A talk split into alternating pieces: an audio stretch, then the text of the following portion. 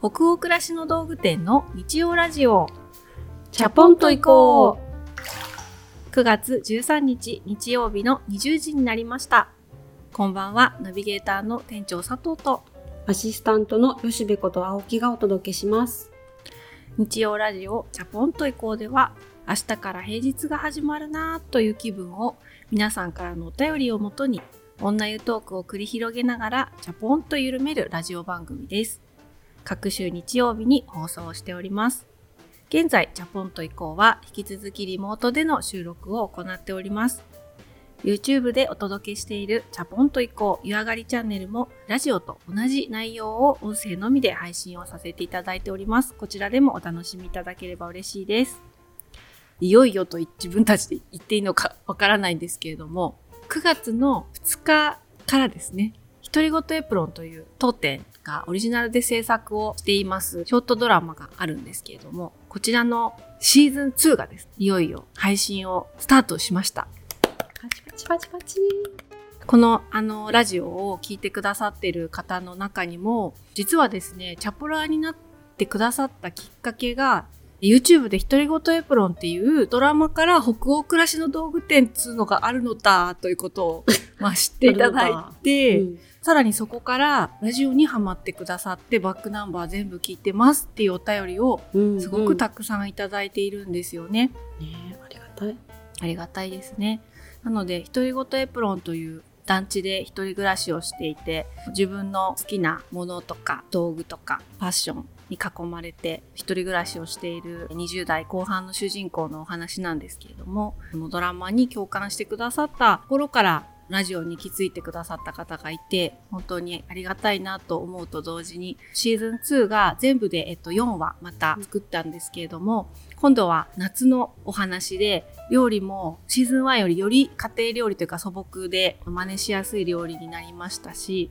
唐揚げなんかも出てきますので、食べたいってなっていただけると嬉しいし音楽もまたどれも胸がキュンキュンするような音楽を使うことができたので音楽を聴くような気持ちでないしは楽しい美術とか料理とかファッションを楽しむものとして、うんうん、あとはちょっとお話にキュッとしていただいたりなんかいろんな楽しみ方をしていただけたら嬉しいなと思っています。ぜひ YouTube の北欧暮らしの道具店チャンネルの方に新作次々に配信していますので、まだあ、知らなかったっていう方がいらっしゃったらぜひ再生して楽しんで、また感想とかもどしどし送ってください。お待ちしております。一足先に見たんですけど。はいはい。プレミア先行試写会の時ですかね。そうそうそうです、そうです。あれで1話から4話まで全部通して見れたんですけど、毎回ファッションが可愛くって、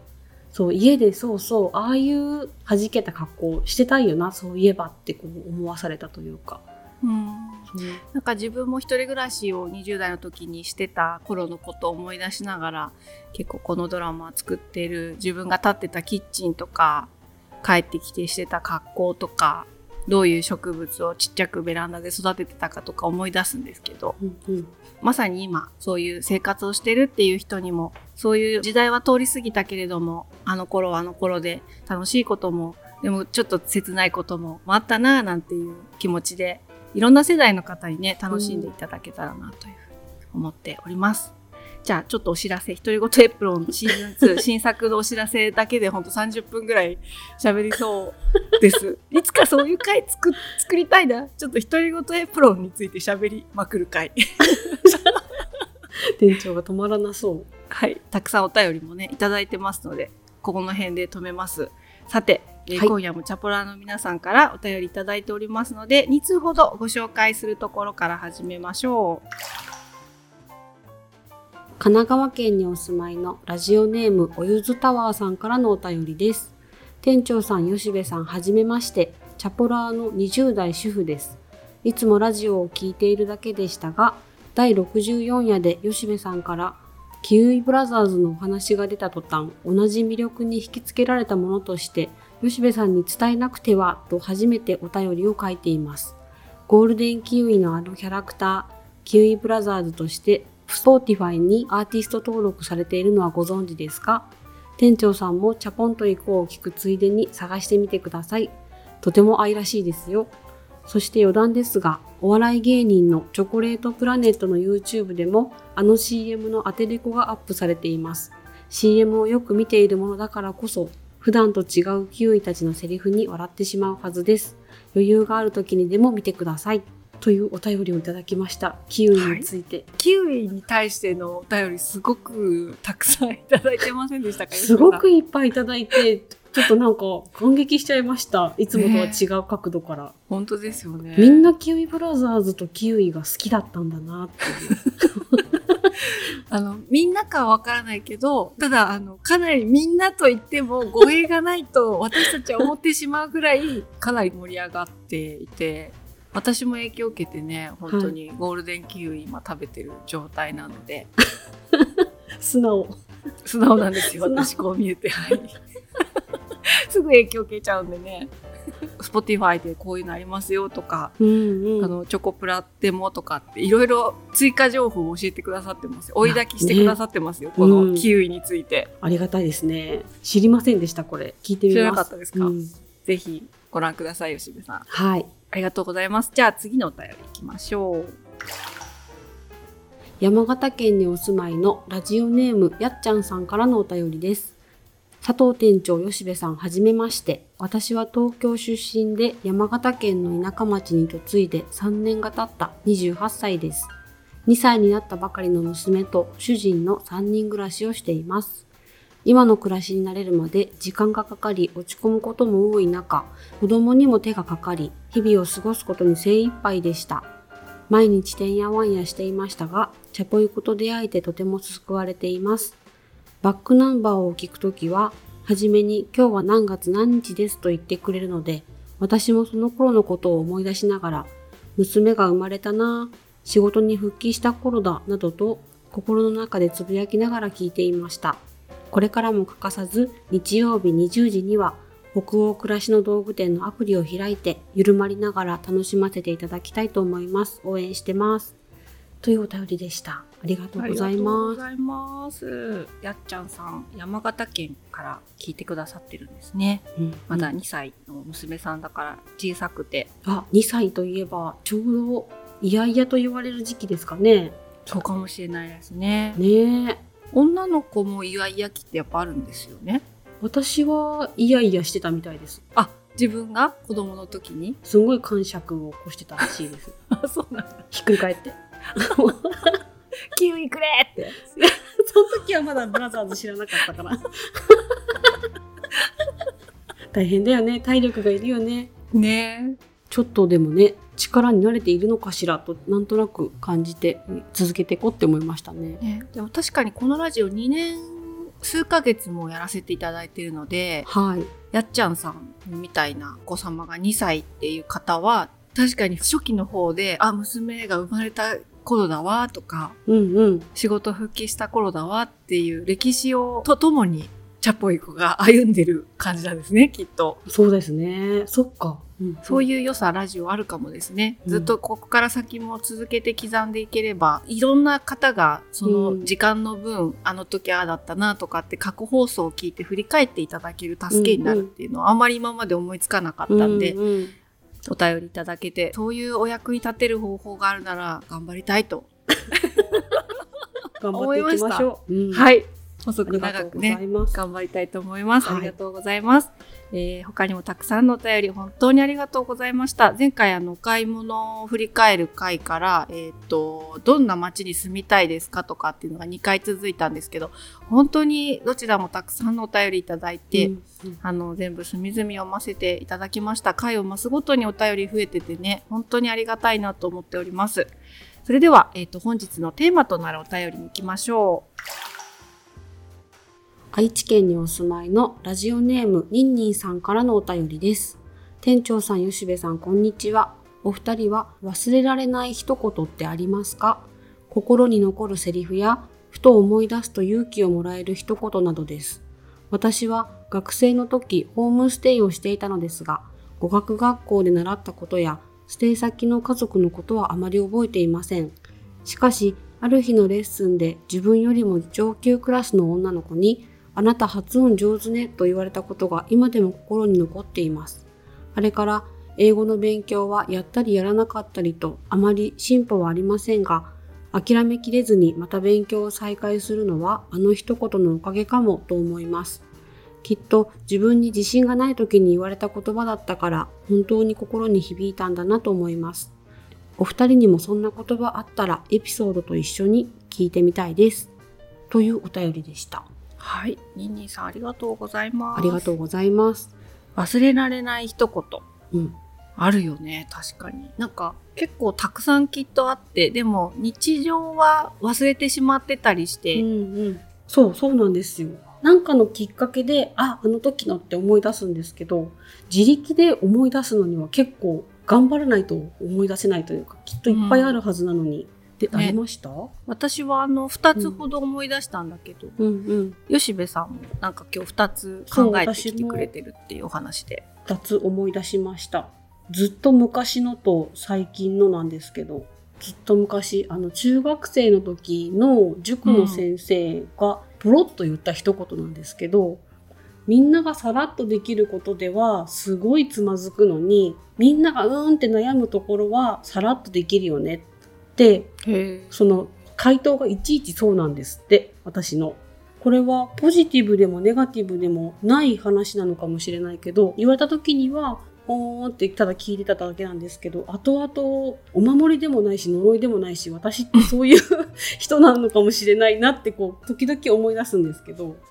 今暮らしてても夫が私に対して多分同じようなことを感じてるというか、これができないのにこっちはできるんだみたいな、こう、なんかあるじゃないですか。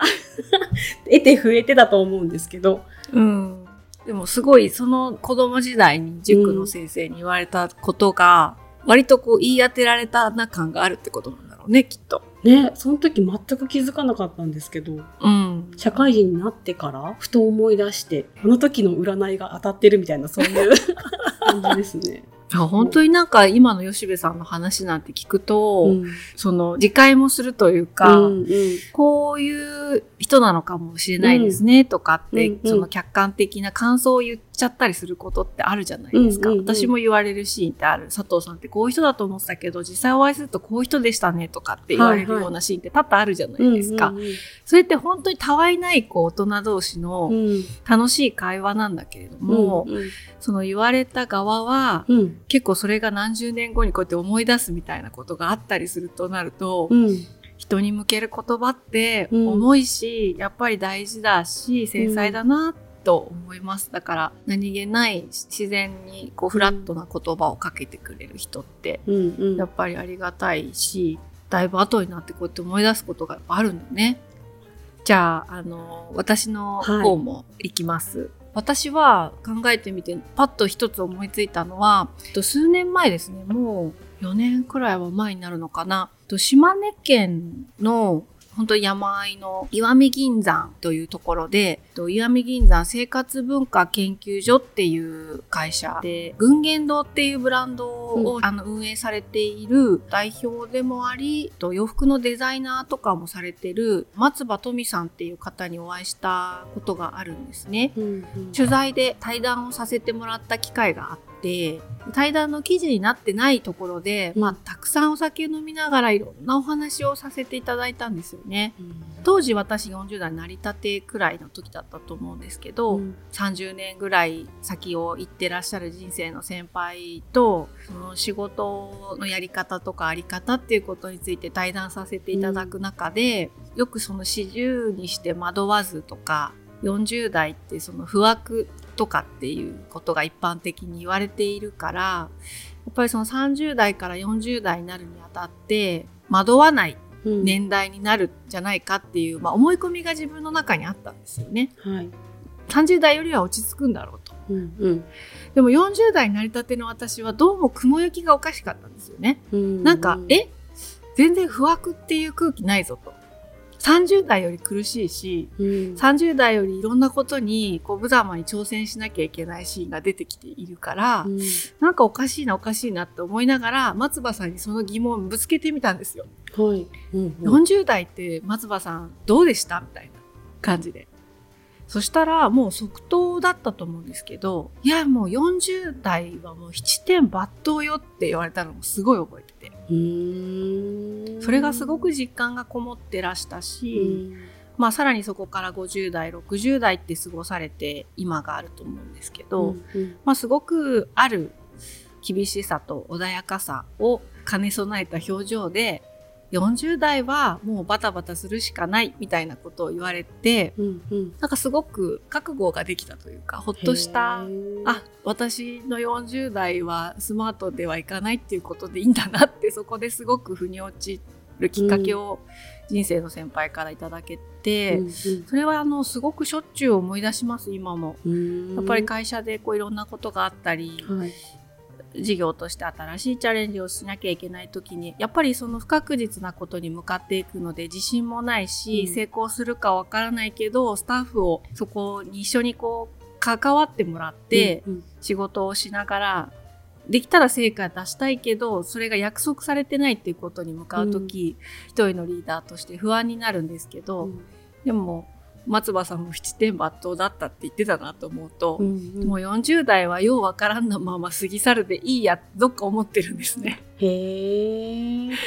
振り返って何か言えることができたら嬉しいなくらいで、うん毎日もうなんか七点抜刀だったって言えればいいやって私も思ってて。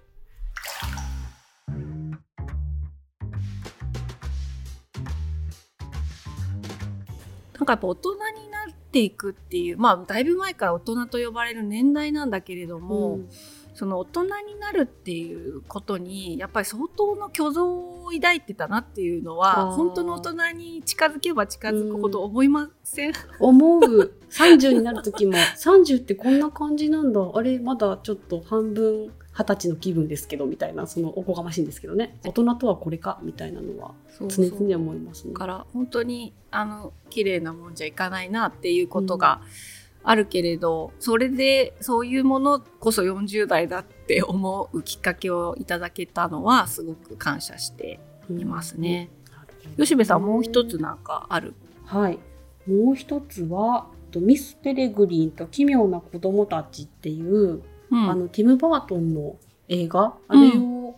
何年前か家族で家で見たんですけどうん。あるセリフがあってその時に思わされたのがあってネタバレするとつまらないかもなので何も言わないんですけど、ストーリーとかは、子供たちのお世話をしてる女の人がいるんですけどとある理由で子供たちとちょっと別れなきゃいけないってなった時にかけたセリフが「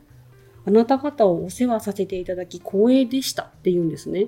うんそのみんなこう言ったら手がかかる子たちなんですけど、うんこれまでお世話させてくれてありがとうっていう意味合いのそのセリフを言うんですよね。へで、それの時に、あ、そういう風に言える人生にしときたいよなってなんかふと思ったんですよね。ーうんこう、全部言ったら人の世話も自分のためなんだよなって思えると、うんなんか、あ、それって確かにありがとうだわっていう、お世話させてくれてありがとうだわ。なんかこう、うんふと思っちゃって映画見ながら。うんあ、すごい、あ、そうやって生きていこうって、なんかペレグリンから教えられた感じでしたね。へえでもそれも本当になんか名言とかではないからさうん。聞き流しちゃいそうなセリフじゃない？そうそう。なんか吉部のその感じ方に引っかかってきたからこその宝物みたいな言葉だね。ね、なんうか、ん。いろんな家の仕事が飽きたって感じたタイミングだったと思うんですよ。なので、あ、お世話させてくれてありがとうって言える人になりたいよなって、こう、多分なんか思っちゃったんでしょうね。なるほど。いいですね。私最後もう一つ仕事をする上ですごく大事にしているなって思い出したのは暮らしの手帳っていう雑誌があるじゃないですか。表紙を開くとここに大きな文字でうん。一文二文の言葉が書いてあって、それを読むのがすごくパッとめくって、今月号は何が書いてあるんだろうって見るのがすごい楽しみだったんですね、うん昔から。の松浦弥太郎さんっていう方が編集長をされていた時代に、もう本当に10年近く前に出会った、その紙面で出会った言葉だと思うんですけど、本当だから役に立つ。役に立つから面白いって書いてあったんですよ。うんうん。それが、なんかもう、雷がこう落ちたじゃないけど自分の中ではあなんかこれって一つの真理だなって思ったから、すぐ会社に次の日行った時スタッフとか兄にも話した覚えがあるんです。なんかホワイトボードに書いて話したぐらいの記憶があってまだ10人に満たない会社だったと思うんですね当時のクラシコムは。だけどその松浦さんが書いていらっしゃったのは私たちが高暮らしの道具店で商品を販売したりとか今ではオリジナルで作ったりとかもしてますけど、ないしは何かの読み物とかを書いて発信するっていう上で、うん。なんかすごく大事にしたいポリシーと重なるものがあるなって思ったので、今でも面白さを追いかけたくなる時ってあるんですよね。うん。面白いものが作れてるんだろうかってうん。迷う時期ってやっぱりたびたびあるんですよね。私もお店とかそのメディアというものを運営しながらただできたら面白いと思ってもらえるものをお届けし続けられるようにしたいとは願っているんだけどその面白さの定義っていろいろあるじゃないですか。すごくとんがったものとか、うん。変わった切り口のものとかをその面白いとすることもあるし、うんでも私たちが追っていくのはなんかそこではないかもしれないなっていう感覚は当時からあって、商品を紹介する時も自分たちの生活上のいろんな不便とか悩みとか欲求から出てきた本当のものからスタートした仕入れだったり、うん。商品開発をしたいなってその時思ったし何かを書いたり読み物を発信したりする時もその本当のことをやりたいな。うんうん。で本当であれば100人いたら100人全員に面白いとか役立つとは思ってもらえないとは思うんですけど、うん。その中の幾人かはきっと、あ本当の話だから役に立つなって思ってくれるんじゃないかなって、うん。その時思ったんですね。で役に立つって考え感じられることが面白いコンテンツなんだっていう。その方程式は今でもやっぱりすごく何度も思い出してうん変わったことをやりたくなっちゃった時の自分を一定戒めるために、はい。あのいつも思い出している本当のことをやれてるかなとか、うん。本当に思っていることから商品って生まれてるかなとかう、ん。そういうことをやっぱりたびたび思い出させてくれる言葉として、うん。どっかに書いてるわけじゃないんですけどもう残像のようにいつも頭の中にあるんですよね。私もそれシェアされてから今まさに同じで自分がやってることに飽きそうになった時にやっぱり思い出しますね。あ飽きてる場合じゃないよっていう。でもやっぱり本当かどうかっていうことを突き詰めたり、誰かの役に立つ形で届けたいって願い続けることってそれだけでもまあまあ体力がきっといるし、うんうんうんそう飽きてる場合じゃないって思うことあるよね。ありますねうん。ね、なんか長くなっちゃいましたけど、私たちも今日はお互い2つずつ思い出して話をさせていただいてみたんですけど、まだまだありますよね。で、きっと皆さんも、ああ、自分も親に言われたあのこととか、小学校の時の教師に言われたあの言葉とか、きっと思い出してあの聞いたりしてくださってるチャプラーの方も多いんじゃないかなと思います。言葉は本当にだから影響力があるから、本当こうやってラジオとかもね、やらせていただいてるので、気をつけようと思いますし、できるだけ長い時間の後にポジティブにというか、うん良い方で思い出してもらえる言葉を 届けられるように精進したいなって話しながらすごい今日はなんか引き締まってる思いです。でもすごくあの思い出す良い機会をいただいたなと思います。ニンニンさん、本当にありがとうございました。